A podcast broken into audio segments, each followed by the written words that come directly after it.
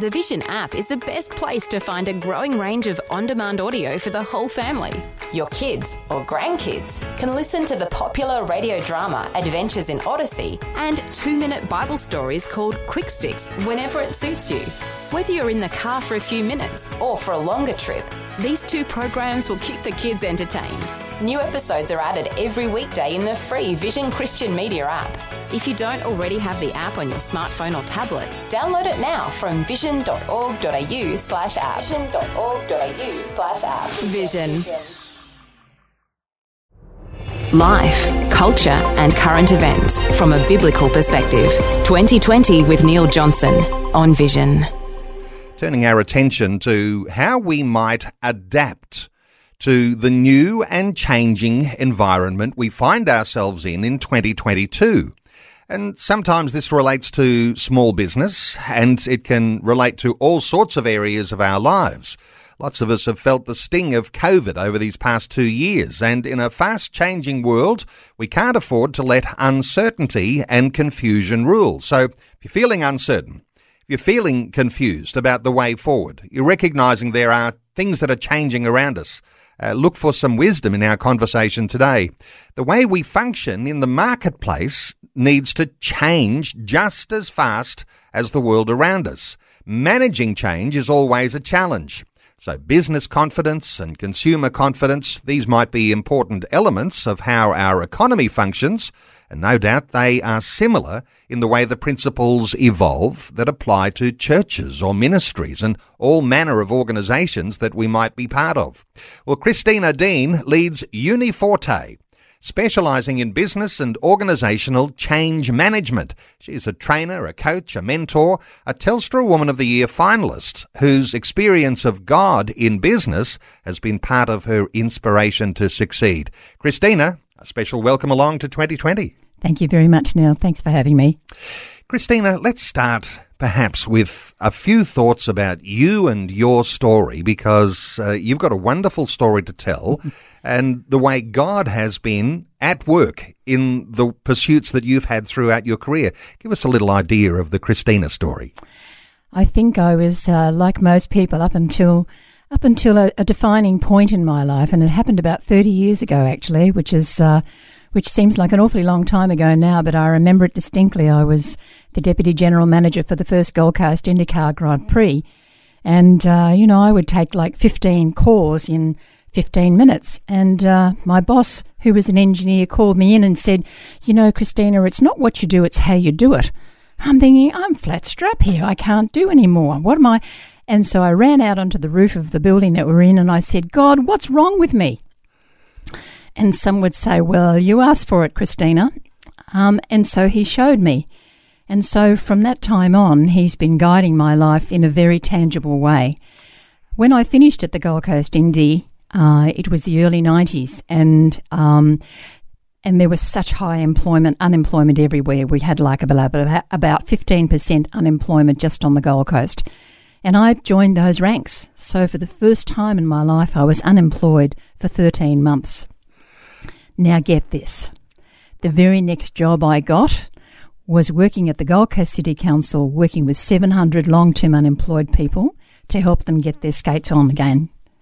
And so the lessons that you learn in a 13 month hiatus, a time when you're actually going through all sorts of.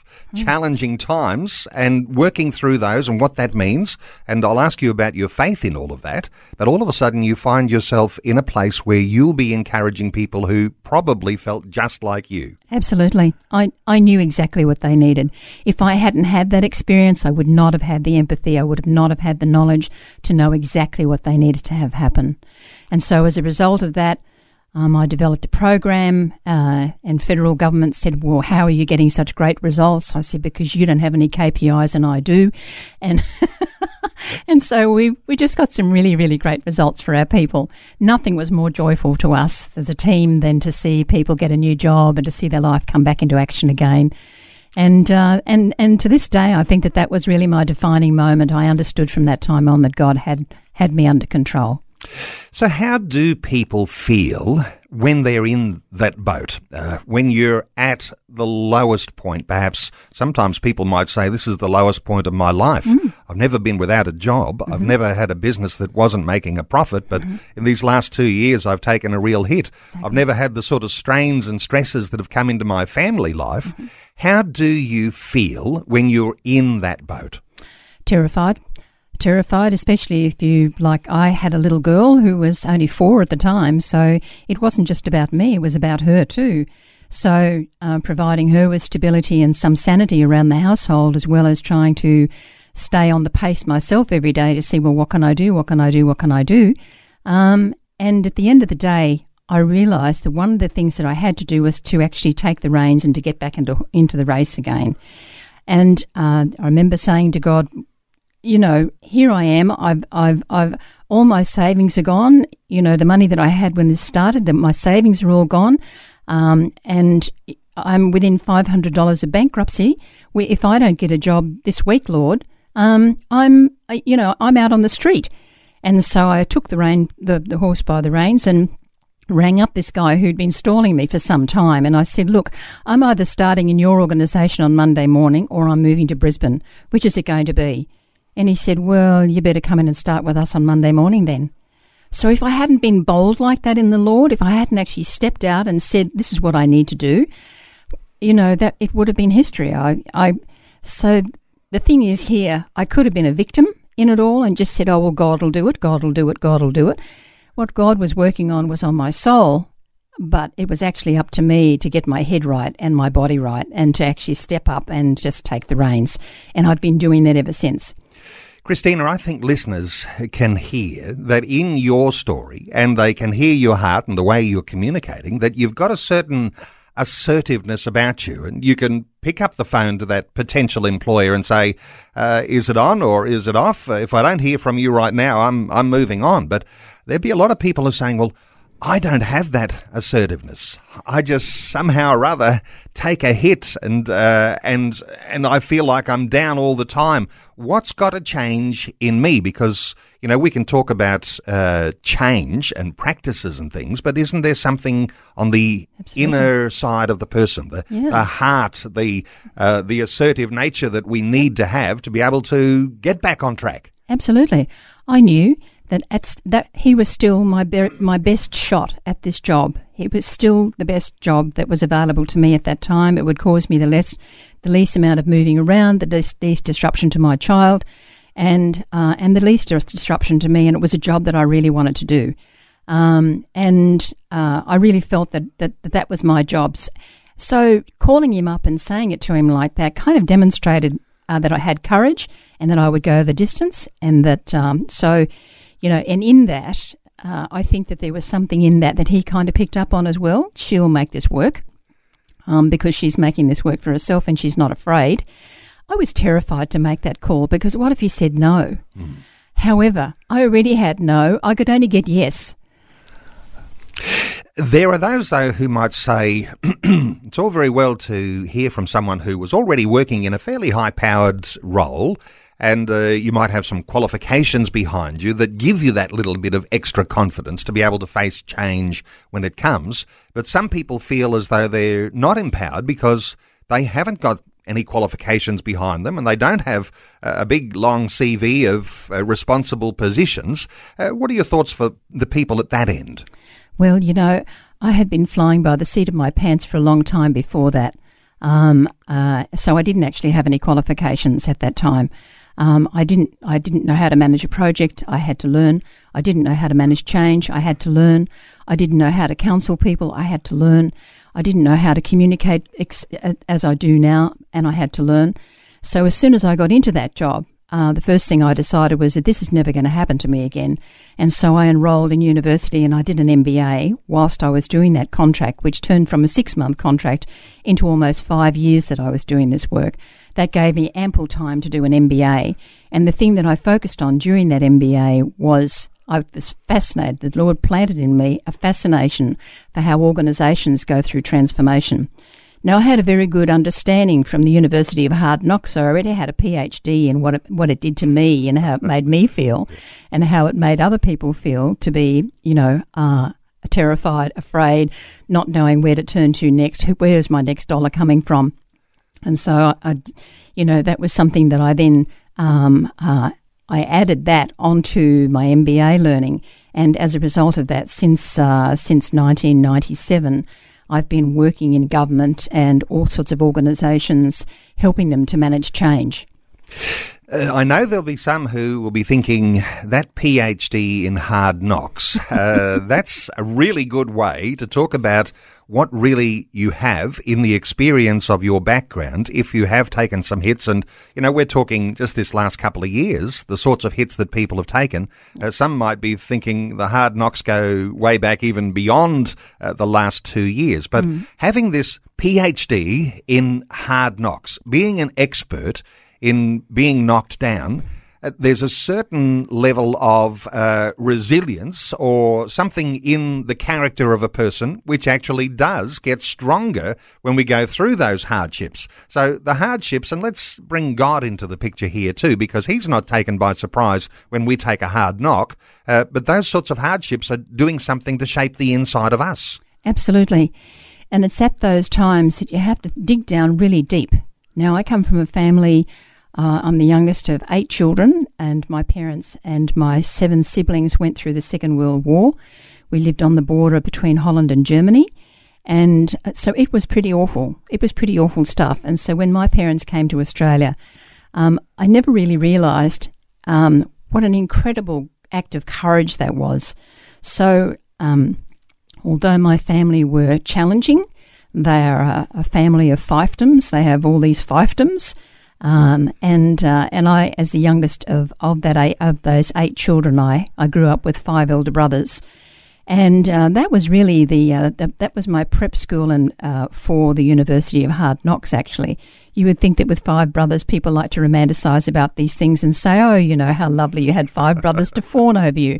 Nothing could be further from the truth. Nothing could be further from the truth. So um, the things of my childhood, I have now at this stage of my life understood that all of that was part of God's plan for me. That all of that was part of toughening me up so that I wouldn't be a wuss, so that I would get up and, and cut it, so that it, if it was up, if it, if, it, if it is to be, it had to be up to me. And I, I, I lived in that, in that space within myself where, you know, if it is to be, it's up to me right up until 2015, which is just six years ago, when I lost, I had a real Job moment. So, and so, you know, that's still very fresh. And it wasn't until then that I realized that it wasn't actually up to me at all, it was up to God. Relying on God, very, very important, as we say. And in a conversation like this, we can put some substance to that. Let me ask you though, because uh, there's a certain sense in which you are down, when you are down and out, you can have a victimhood mentality. Uh, you can feel like you're the endless victim and I'm never going to be the victor. I'm the one who just gets on the end, the receiving end of all these hard knocks. So my attitude might be actually quite angry about that, or I might be emotional every time uh, someone suggests that I should get out and find a job or get back in, you know, behind the wheel of my business and, and make things work. If we're talking about change, if you have those sorts of emotional attitudes, where do we start in turning things around? You have to find somebody to trust. And uh, and sometimes the person that you can't, you feel that the person that you can't trust anymore is yourself. After all, you're behind on your plans, you're behind on your goals. You know, you've had some, some, some marital difficulties, you've got difficulties with your children, you lose jobs, you, you, you know, there's a great long history that Satan would like to have you believe that all of this adds up to who you are, but it's actually a lie. And we really need to get that. We really need to know that Satan is our enemy and he is so cunning. He's so vindictive. He's so mean. He's, you know, he's, I'm sure that, I'm sure that, you know, he, he manipulates Facebook and all of those other things, you know, the, the sorts of things that he'll have you believe about yourself, but you cannot believe those.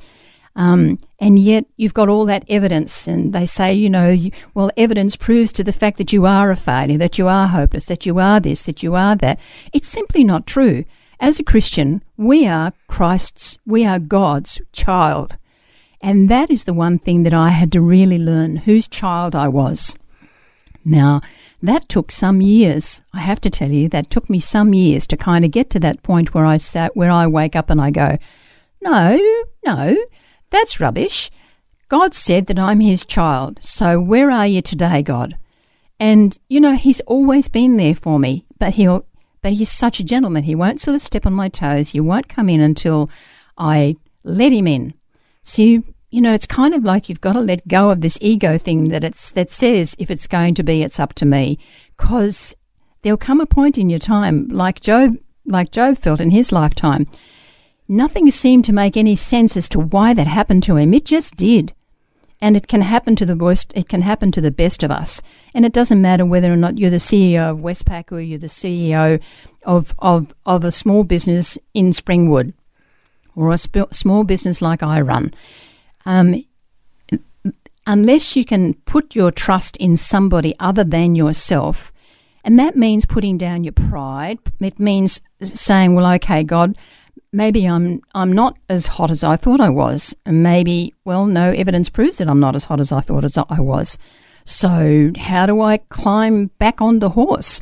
And so sometimes there have to be these periods of time where God will just take you through and heal your soul, and that's what's been happening to me. Visions 2020 with Neil Johnson, a biblical perspective on life, culture, and current events. Wonderful to have you along with us on this Friday edition of 2020. Our talkback line open on 1 800 316 316. Our special guest this hour is Christina Dean. Christina leads Uniforte and she specialises in business and organisational change management. And if uh, you've heard some of Christina's story in our introduction, you might want to interact with Christina. So 1 800 316 316. In fact, Christina, why don't we take a call straight away? Uh, Dr. Loretta in Coffs Harbour. Loretta, welcome along. Oh, Dr. Loretta Kelly here. Yes, how are you? Very well, Loretta. What are your thoughts for our conversation?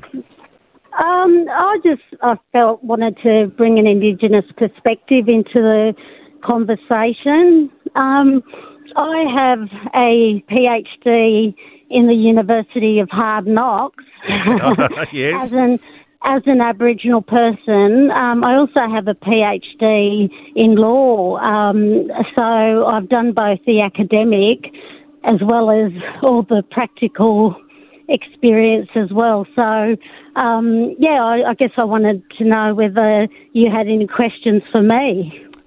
Well, uh, you know, if you wanted to pose some sort of scenario that we wanted to talk about, so when we talk about, uh, you know, Aboriginal and Torres Strait Islander Australians, uh, yes, there is a school of hard knocks that everyone who identifies uh, as part of our Indigenous uh, community is going to uh, going to recognise that they're a part of that. So, so from your perspective, Loretta, uh, where do you think uh, we might be able to talk about change if it comes to uh, talking about Aboriginal and Torres Strait Islanders?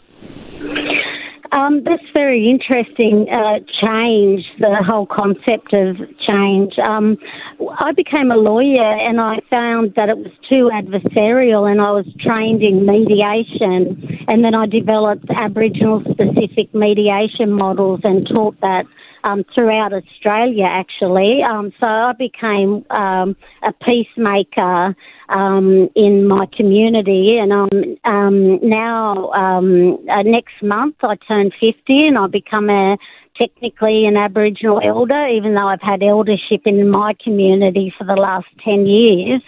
Um, we need our elders um, to have a critical role in any change process that's happening in our communities. Um, that's the the first point.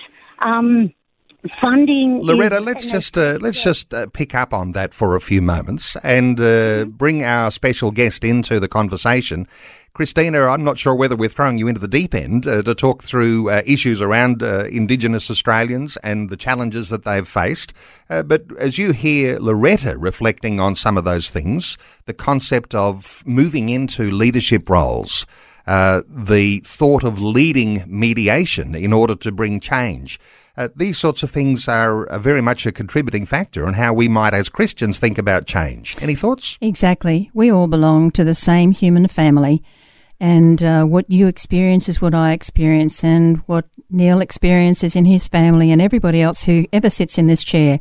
We all experience uh, being hurt and injured, and we all we all have uh, ways in which we deal that. Some of, some of us don't um, uh, don't um, some of us are robbed of our power, is probably the best way to put it, or we um, we we behave as if we have been robbed of our power. But I think one of the things that I learned that I have taught so many people is that every day is a day for a fresh start.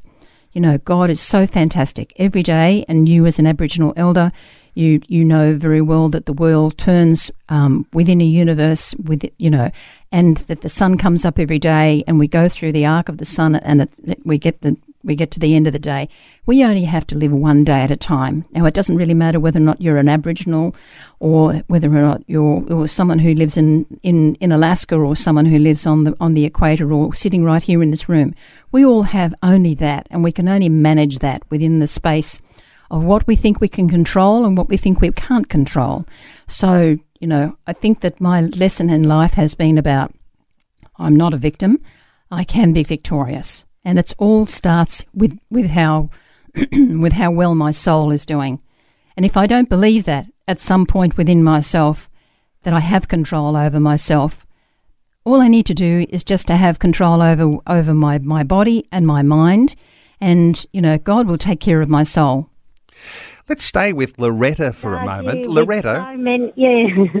Uh, sorry, look, Loretta, I'm assuming so that you're coming from a Christian foundation yes. when you called oh, in. I, yes, definitely. I'm an Aboriginal Christian, Aboriginal and Torres Strait Islander. I am. Um, I go to a Baptist church. I'm a born again believer. Um, but I also believe in my creation stories, um, in the dreaming, and we have um, a lot of similarities. We have a Tower of Babel, um, uh, for instance, um, tribal scenario with different tribes and the changing of languages. And so um, I've, I've tried to find commonality in Aboriginal culture and Christianity for me to feel confident as an Aboriginal Christian. But in terms of um, what Christina's been saying, um, I feel there is um, a lot of difference in the way people suffer. And depending on the environment, like Christina was saying about ultimately you can only have control over your body. Well, historically, Aboriginal people, we haven't had control over our bodies. Our land was stolen from us. Many of us died from infections that were brought in, diseases that were brought in. There was a policy of assimilation which was designed to for uh, full blood Aborigines to, and Torres Strait Islanders to die out and for our people to become assimilated into white culture. So um, we haven't had control over our bodies. We've had historically we have the stolen generations. I was stolen for ten days. 10 days and I was sexually abused horrifically in just 10 days. So we do have a lot of pain and suffering. And I understand what Christina is saying. I'm no longer a victim, but I have suffered so much and my people have suffered so much it's really hard to sing that song one day at a time, sweet Jesus. That's Loretta, all I'm asking I love you. the way that you say, I'm no longer a victim. And I don't think there'll be too many who would say that uh, when hearing from uh, some sectors of activism, that victimhood isn't the thing that is being uh, front and centre. But I love what you're saying and the fact that your Christian faith is a part of uh, where you can say all of those things that are bad things that have happened in our history. Uh, that you no longer will identify with victimhood, and there'll be a future that you will say is different and partly of there based on the fact that you are in your Christian faith. But I want to come to uh, Christina. Your thoughts for Loretta, because you know, we're talking about major issues of change here. We are indeed. Um, I could Um, as you see, uh, just even in that cough, I don't have control over my body a lot of the time either. But the bit that I can control, I will control. Um, I, I certainly understand what you mean by uh, sexual um, abuse um, or physical abuse, and those things do certainly affect the body. But at a certain point, we need to put those things behind us and forgive, as I have done, and to be able to sort of pick up the threads and go from there because to look back in the rear vision mirror is to continue to give the person and the perpetrators continually uh, to give them the power that they have had over one's body and over one's uh, future. So there are one in four Australians, not just Indigenous people, but one in four Australian women who have, have been sexually abused before the age of five years old. That is horrendous. So it doesn't just happen to one specific group. It happens to many groups. And then there are many others who never ever have the opportunity of being able to have guardianship over their own body. I think of some of the other religions in, in the world. Um, who um, women who aren't allowed to go to university, people who aren't allowed to have the uh, normal rights and freedoms that, that Christ has offered us. So I think that that's where the the um, the gap between heaven and earth comes together for me is that the world we need to understand and need to recognize that we are living in a fallen world and there was somebody who's in control of that. And that someone comes to rob kill and destroy us. And they will rob us of our money when we're running our businesses. They will rob us of they will kill off our family relationships. They'll kill off our self-esteem They'll, they'll, and you know, it, they, he comes to destroy. Now, you can either say, and, and I'm talking about collective humanity here now, we can either say that we continue to go back and revisit and keep acknowledging his role in that because all of these things are his role. Or we can look to something higher. We can look to God and say, God, although Satan's got control over this at the moment, I know that you're really in charge. And I do believe that all things come together for whatever God has in mind. And so I could never, ever in my life have thought about the plan that I see that has unfolded with, with my life. But there had to come a certain point where I let go of the anger and the aggression and the hatred and the, you know, all those things which made me an ugly spirit to let God take control and reform me, reshape me into somebody that I'm actually, that I actually quite like now. Um, I didn't always, I have to tell you. So I, I would like to. I understand that your interest is in is is in your Indigenous community, but I'd like you to think about lifting it up to the human perspective but let me just throw you into the deep end once more here, Christina, because we've just seen the religious discrimination bill. It was actually, you know, it's now dead in the water, as we've been discussing a little earlier today, and knowing it won't be debated in the Senate, there's a couple of possibilities uh, for when that religious discrimination bill could come back into the Senate, perhaps late March, around the time of the budget. But it looks at this time dead in the water. And so, as Christians, we might be thinking, is this a good thing or a bad thing? Some will be recognizing the uncertainty that that brings. Uh, let me just bring you in here and uh, in the deep ends. Uh, how do we approach our religious freedom, those sorts of issues, as we move forward? What are your thoughts? I think we have to press into them. I think we have to press into them hard. Um, are we a Christian or are we uh, just someone who says that we're a Christian? The only way that the world can see that we're Christians is in how we behave. And if we behave um, in ways that are that uh, that send messages to other people that they're not quite good enough or that they don't make it, in other words, if we're judgmental, excuse me, excuse me. Uh, if we're judgmental, well, that's contrary to the way that God wants us to act anyway. So it doesn't really matter um, who we think we are. The important thing is how we make other people feel. And if we help other people feel that they are accepted and loved and um, that they are included, then we shouldn't have too many difficulties getting this religious discrimination bill across the line. And I don't think it is dead in the water. I think it's a not yet. Uh, not yet. And uh, when we talk about the behaviour, now this is an interesting element. Sometimes we would say that our beliefs will shape our behaviour. Uh, it does also seem, when you're being a little pragmatic about that, but sometimes the way we behave shapes not only our own beliefs, but the beliefs that others have. So, uh, changing your behaviour important here. And as we're talking, whether it's Indigenous issues or whether we're talking this issue now around religious discrimination, the behaviours are important because every minority has at its heart some sort of cause. Sometimes they present themselves as victims, and getting out of that victimhood is an issue around belief and behaviour as well.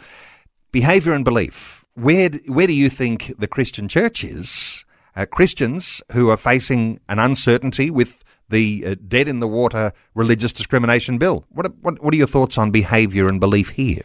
So I'm going to try and make it really practical. I think that this religious uh, bill at this point of time is very timely because it puts the agenda back on the it puts it puts uh, the prime minister back on the agenda in terms of um, what he really stands for, and we can either back him in that or we can uh, join the rest of the world in criticising him in that. For those of us who believe what he believes, and remember that he is part of the Christian family, just as you and I are, Neil, and uh, you know, um, it doesn't matter who you are in the world, or who you've been, or what crowns you've worn, or what rags you've worn. Um, if you if you belong to God, then you belong to God's family, and He doesn't He doesn't play favourites. So um, he uses some of us for different reasons. You, with your fabulous booming voice and the way that you can wrap yourself around difficult concepts, and you do it day after day, year after year. It's your voice that's out there, and you, you know, you're representing 2020 Christian radio, and bringing it to people who would never hear some of the wonderful things that you that you organise. Um, for me, it's it's about managing change. It's about having had a difficult life and having turned it from um, porridge into something that I'm proud of. Um, having a family that I love, having uh, a business that I adore, having a God that I know that I can trust. So for other people, it's up to them as to what they want to get out of life. So the point is really, as a Christian, we are called uh, to understand that love is what is what our life is to be supposed to be about. And love is not some sort of a passion because passions are emotional things. Love is a choice. You know, when your husband steps on your toes, it's a choice whether or not you let him get away with it. Or when somebody doesn't, you know, do the things that you want them to do to fix up your property, it's a choice to, to, to continue to care for that person even though they're not quite meeting your needs, meeting your needs. Um, it's, it's, it's really about who are you really? If you are still behaving as if you don't know God, then can you truly say that you're a Christian? Um, and I, I have struggled with that. And I struggle with that in my home group. And I say, well, what's the point of reading the Bible if you don't do what it says? Now, of course, some people might get a little offended by that, but at the end of the day, they come back to you and they say, You've got a point. So that's the point about the religious bill. I think that it's not yet. I think it's on the agenda. I don't think it's going to go away.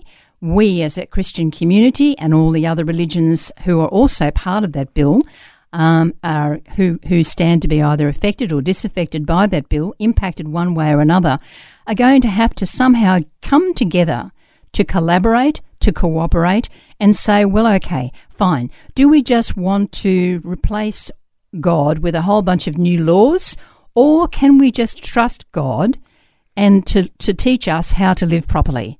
So, you know, I don't know about you, but have you noticed how many new laws there are? We've got a law for this and a law for that and a law for this and a law for that.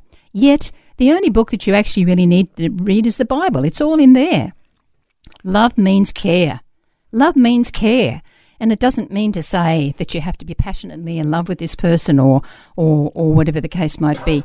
But if the religions, if all of the religions start talking to each other and saying, you know, we've all got a vested interest in this because we all stand to be coming under some sort of a law, um, that may not work out very well for us and, and God will be marginalised. Whether or not it's your God or my God or anybody else's God, that God will be marginalised. And so we have to decide whether or not we're going to have a society that's totally um, swept away by laws made by people who in time will disappear or if we're just going to start stepping up and being the Christians and the people of religions that we can actually really believe in, that, that actually is there to make us a better person.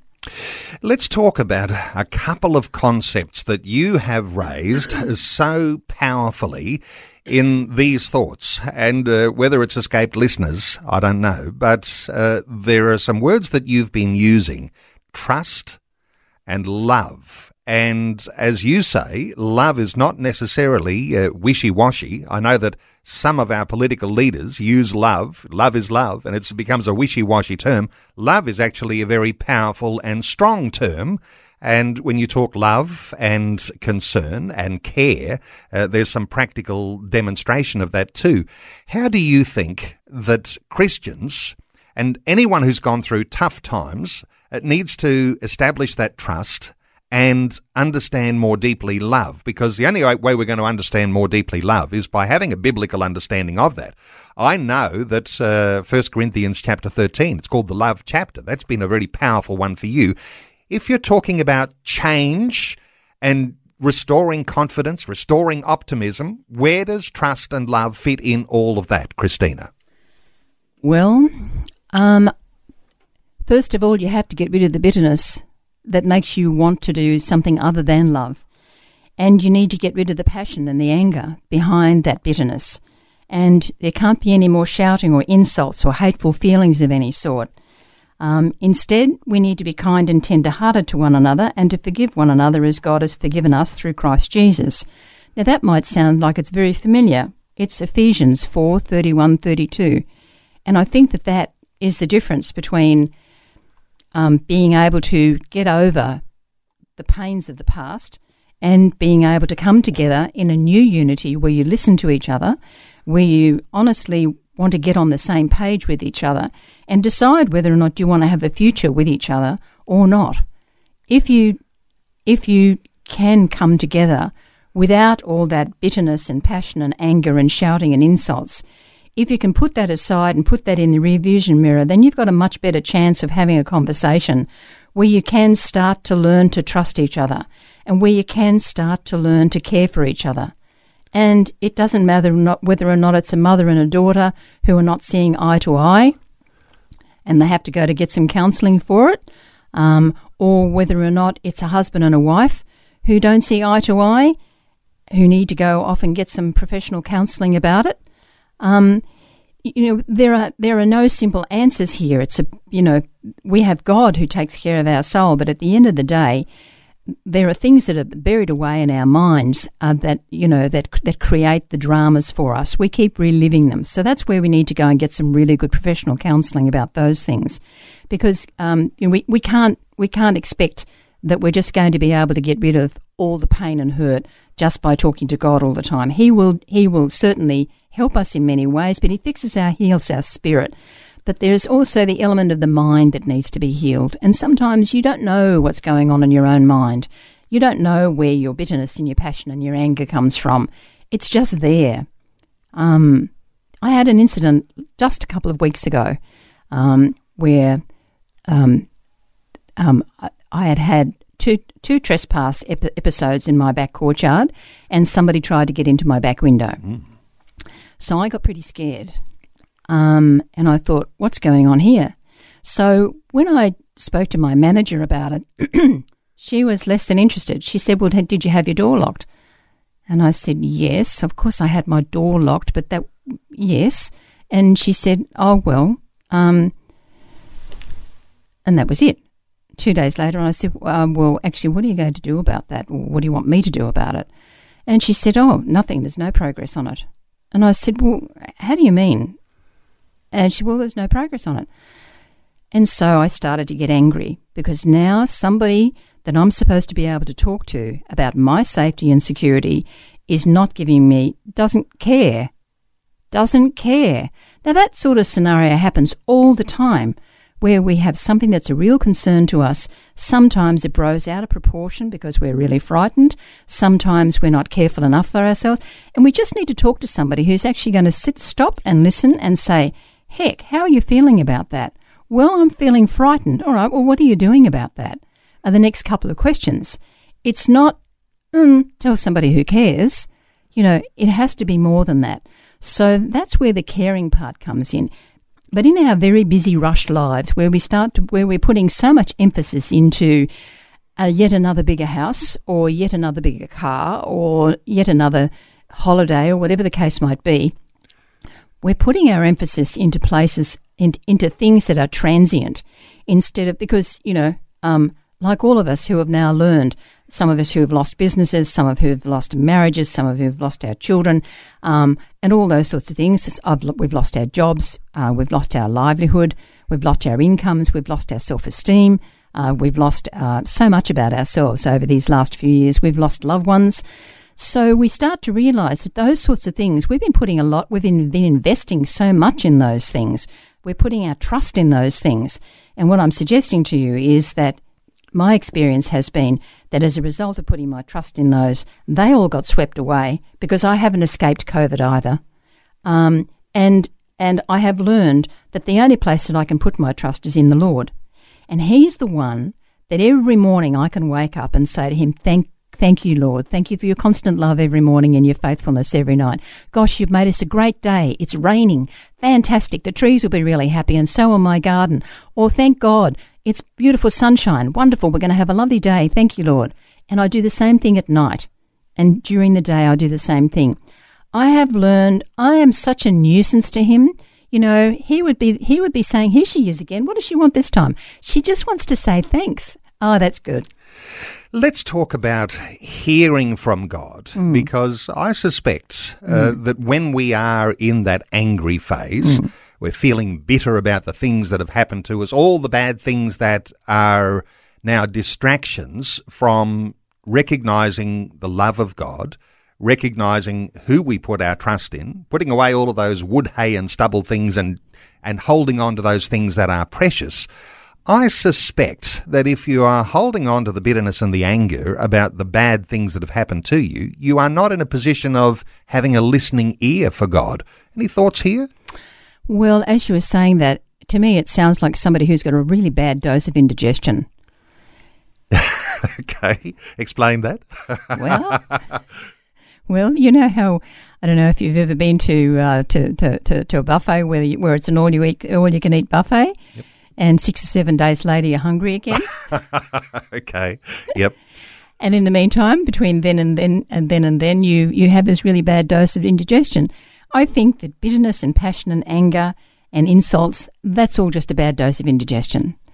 And in the same way that you can get bad, rid of a bad dose of indigestion, I can tell you from personal experience that I have had to get rid of a lot of bitterness and passion and anger. And I've had to stop shouting and insulting people too. So I'm not talking about somebody over there, I'm talking about me. And it's because I have lived through these things that I know that they work. So it wasn't until I did those things that I was able to heal several relationships, that I've been able to do an awful lot more than I ever thought I could do.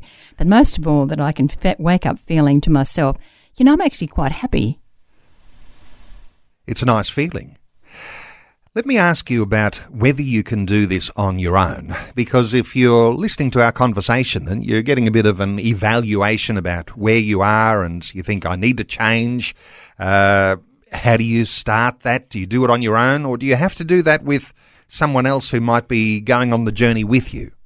When you're in when you're in a case of indigestion, it takes somebody else to sort of say to you, uh, "Have you thought that you might have some indigestion?"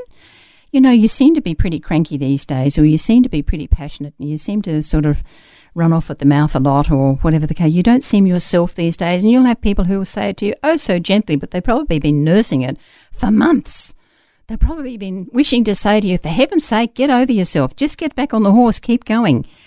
But they're trying to be gentle with you. Sometimes we're listening, and sometimes we're deaf to it. So sometimes it takes um, something that's really um, that you're terrified of losing um, before you'll actually listen. And if there is someone who we trust, we'll be happy if they are uh, straight talkers. Uh, exactly. They'll tell us exactly. Yep. Hey, let's take one more call. James is in Kyabram in Victoria. Hello, James. Welcome along. Hi, Neil. Hi, Loretta. Christina. Yes. Oh, James. Christina. Oh, yep. James, what are your thoughts? Oh, well, I just I thought because we had uh, discussed a little bit of Aboriginal, I just did want to acknowledge the custodians of the land and just say that part of the thing that I'm thinking is I've had Aboriginal friends all my life. I've been told there's we have brown pigments in us, but you wouldn't know it if you saw me. But um, the the thing that's really God's really put across for me is perception. The way we perceive things. Um, I had a friend, he was going into a store, he told me about he went into the store and the people started swearing. They didn't come to serve him, they stood behind the counter. They treated him terribly. He's quite a quite dark brown man, but uh, he I went in the store and they did exactly the same thing to me. So I tried to encourage him. I said to my friend, I said, "This is this isn't you. It's not you. Don't let their problem become your problem. They treated me just the same way. They stood two men behind the counter, didn't come and serve us, um, but they swore and they said all these terrible things. That, but it was his perception. It's that thing of like another story. A, friend of mine, we were going to go to a restaurant, and, and I and I said to them, Can, "Will you come with me?" And they said, "Oh, look, we can't look at the way we dress." And I said, "Let's not go there because they have the right to choose whether we're good enough. Let's go there and choose that we have the right that we're good enough. That that that not that they're good enough, and see what they do. If they kick us out, well, then we don't go back." But they didn't. They accepted us. They accepted us with that change of thought, with that perception to say, "Hey, we're not coming here because we want to find out if we're good enough for you. We're coming here to see if we, if to find out whether uh, you're good enough for us."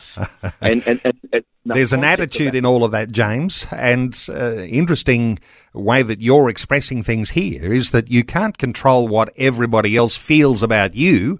Uh, you've only got control over how you feel about yourself. And uh, you could do that in a selfish way, but you could bring God into that circumstance and say, it's God who gives me this identity that I have, and He's the one that gives me value. And therefore, I'm going to walk in that. Uh, a thought or two here from Christina. Gosh, I like your style. You are. You, thank you so much for your call because you're telling me uh, you're feeding back to me what I meant when I said, you know, you can control your mind. And what you have said, it's not about me, it's about them. And good for you. That's exactly what it's about. If we, if we took on board everything that other people think about us or say about us or say to us, um, because it's their perception, well, you know, we'd all be basket cases, but it's great that you've you've you've grasped that, and I would encourage you to keep doing that because it's not about them; it's about you um, you know, you taking control of of of uh, of how you get through life. Um, there's a there's a beautiful verse. It says, "Because be careful how you think. Your life is shaped by your thoughts, and you're living it." Don't let other people shape your thoughts. You're shaping your thoughts. Good for you. James, thank you so much for your call. and uh, we're running out of time for our conversation now. And uh, I do want to, I mean, there's so many things we could have talked about. And I'm glad that there's been some direction that listeners have taken us into and uh, put us into the deep end in some sense here. And it's been wonderful to be able to get some thoughts, uh, Christina, on these areas. You've actually got some tips for people on, you know, some like I think you've got a 12 step plan or something on, on how you, you know, you bring about change from the circumstances that you've had. We were talking about restoration of optimism and some level of confidence when you've taken a hard, uh, you know, had a hard couple of years. You've taken a hit, whether it's business or your job or your family, uh, those sorts of things. I mean, we can't go through the 12 points, but is there somewhere that listeners can go and find where those 12 points might be available to look at? Sure, they can. They can look me up on LinkedIn uh, my name is Christina Dean, and uh, if you find me on LinkedIn, the name of my company is Uniforte. So if you look up uh, ch- organizational change management on LinkedIn, I'll be the person that pops up. And there is a good article there about hope and enthusiasm. So you can download it from there. Um, I'd love to hear your comments to it, or you can go to my website at uniforte.com.au. That's U N I F O R T E.com.au. It's also there, so you can have it there too. So, everything that we've talked about today, it I've talked about the greater part of humanity, and but uh, but I really want to narrow it down into the business area. Everybody that works in organisations, we're all just part of the great grey sponge. It's just that we go to different places to work. But at the end of the day, everything that I've said here today applies to organisations as well. You know, if we have organisations that are filled with anger and bitterness and passion and anger and, and insults and all that sort of stuff, we're going to have division. And, you know, that makes Satan laugh his head off and it destroys businesses. Um, so, you know, unity is the key to anything. Um, having a way to find ways in which you can come together and work together toward the common goals that you as a business face, or that you as a family face, or that you as a church face. You must get rid of the other first before you can allow place for you can collaborate and cooperate and be successful together. Wonderful stuff, Christina. Whether you are in business or whether you've got a leadership team in whatever organizational uh, uh, spectrum that you might have in your influence, the things that you are doing, get together, be unified, and uh, find a sense of trust and love for one another, and then how you relate to all of those other outside factors that are impressing upon your business or your organization. Let me point people to that website, uniforte.com.au. That's U N I F O R T E dot com dot au. You can connect with Christina Dean and also on her LinkedIn page too. Uniforte.com.au. Christina, thanks so much for coming in and uh, and you know we were in the deep end. Uh, we didn't cover some of the ground we thought we would, but thank you so much for uh, for sharing some wonderful wisdom in a whole lot of areas today on 2020. Thank you for having me. Thanks for taking time to listen to this audio on demand from Vision Christian Media. To find out more about us, go to vision.org.au.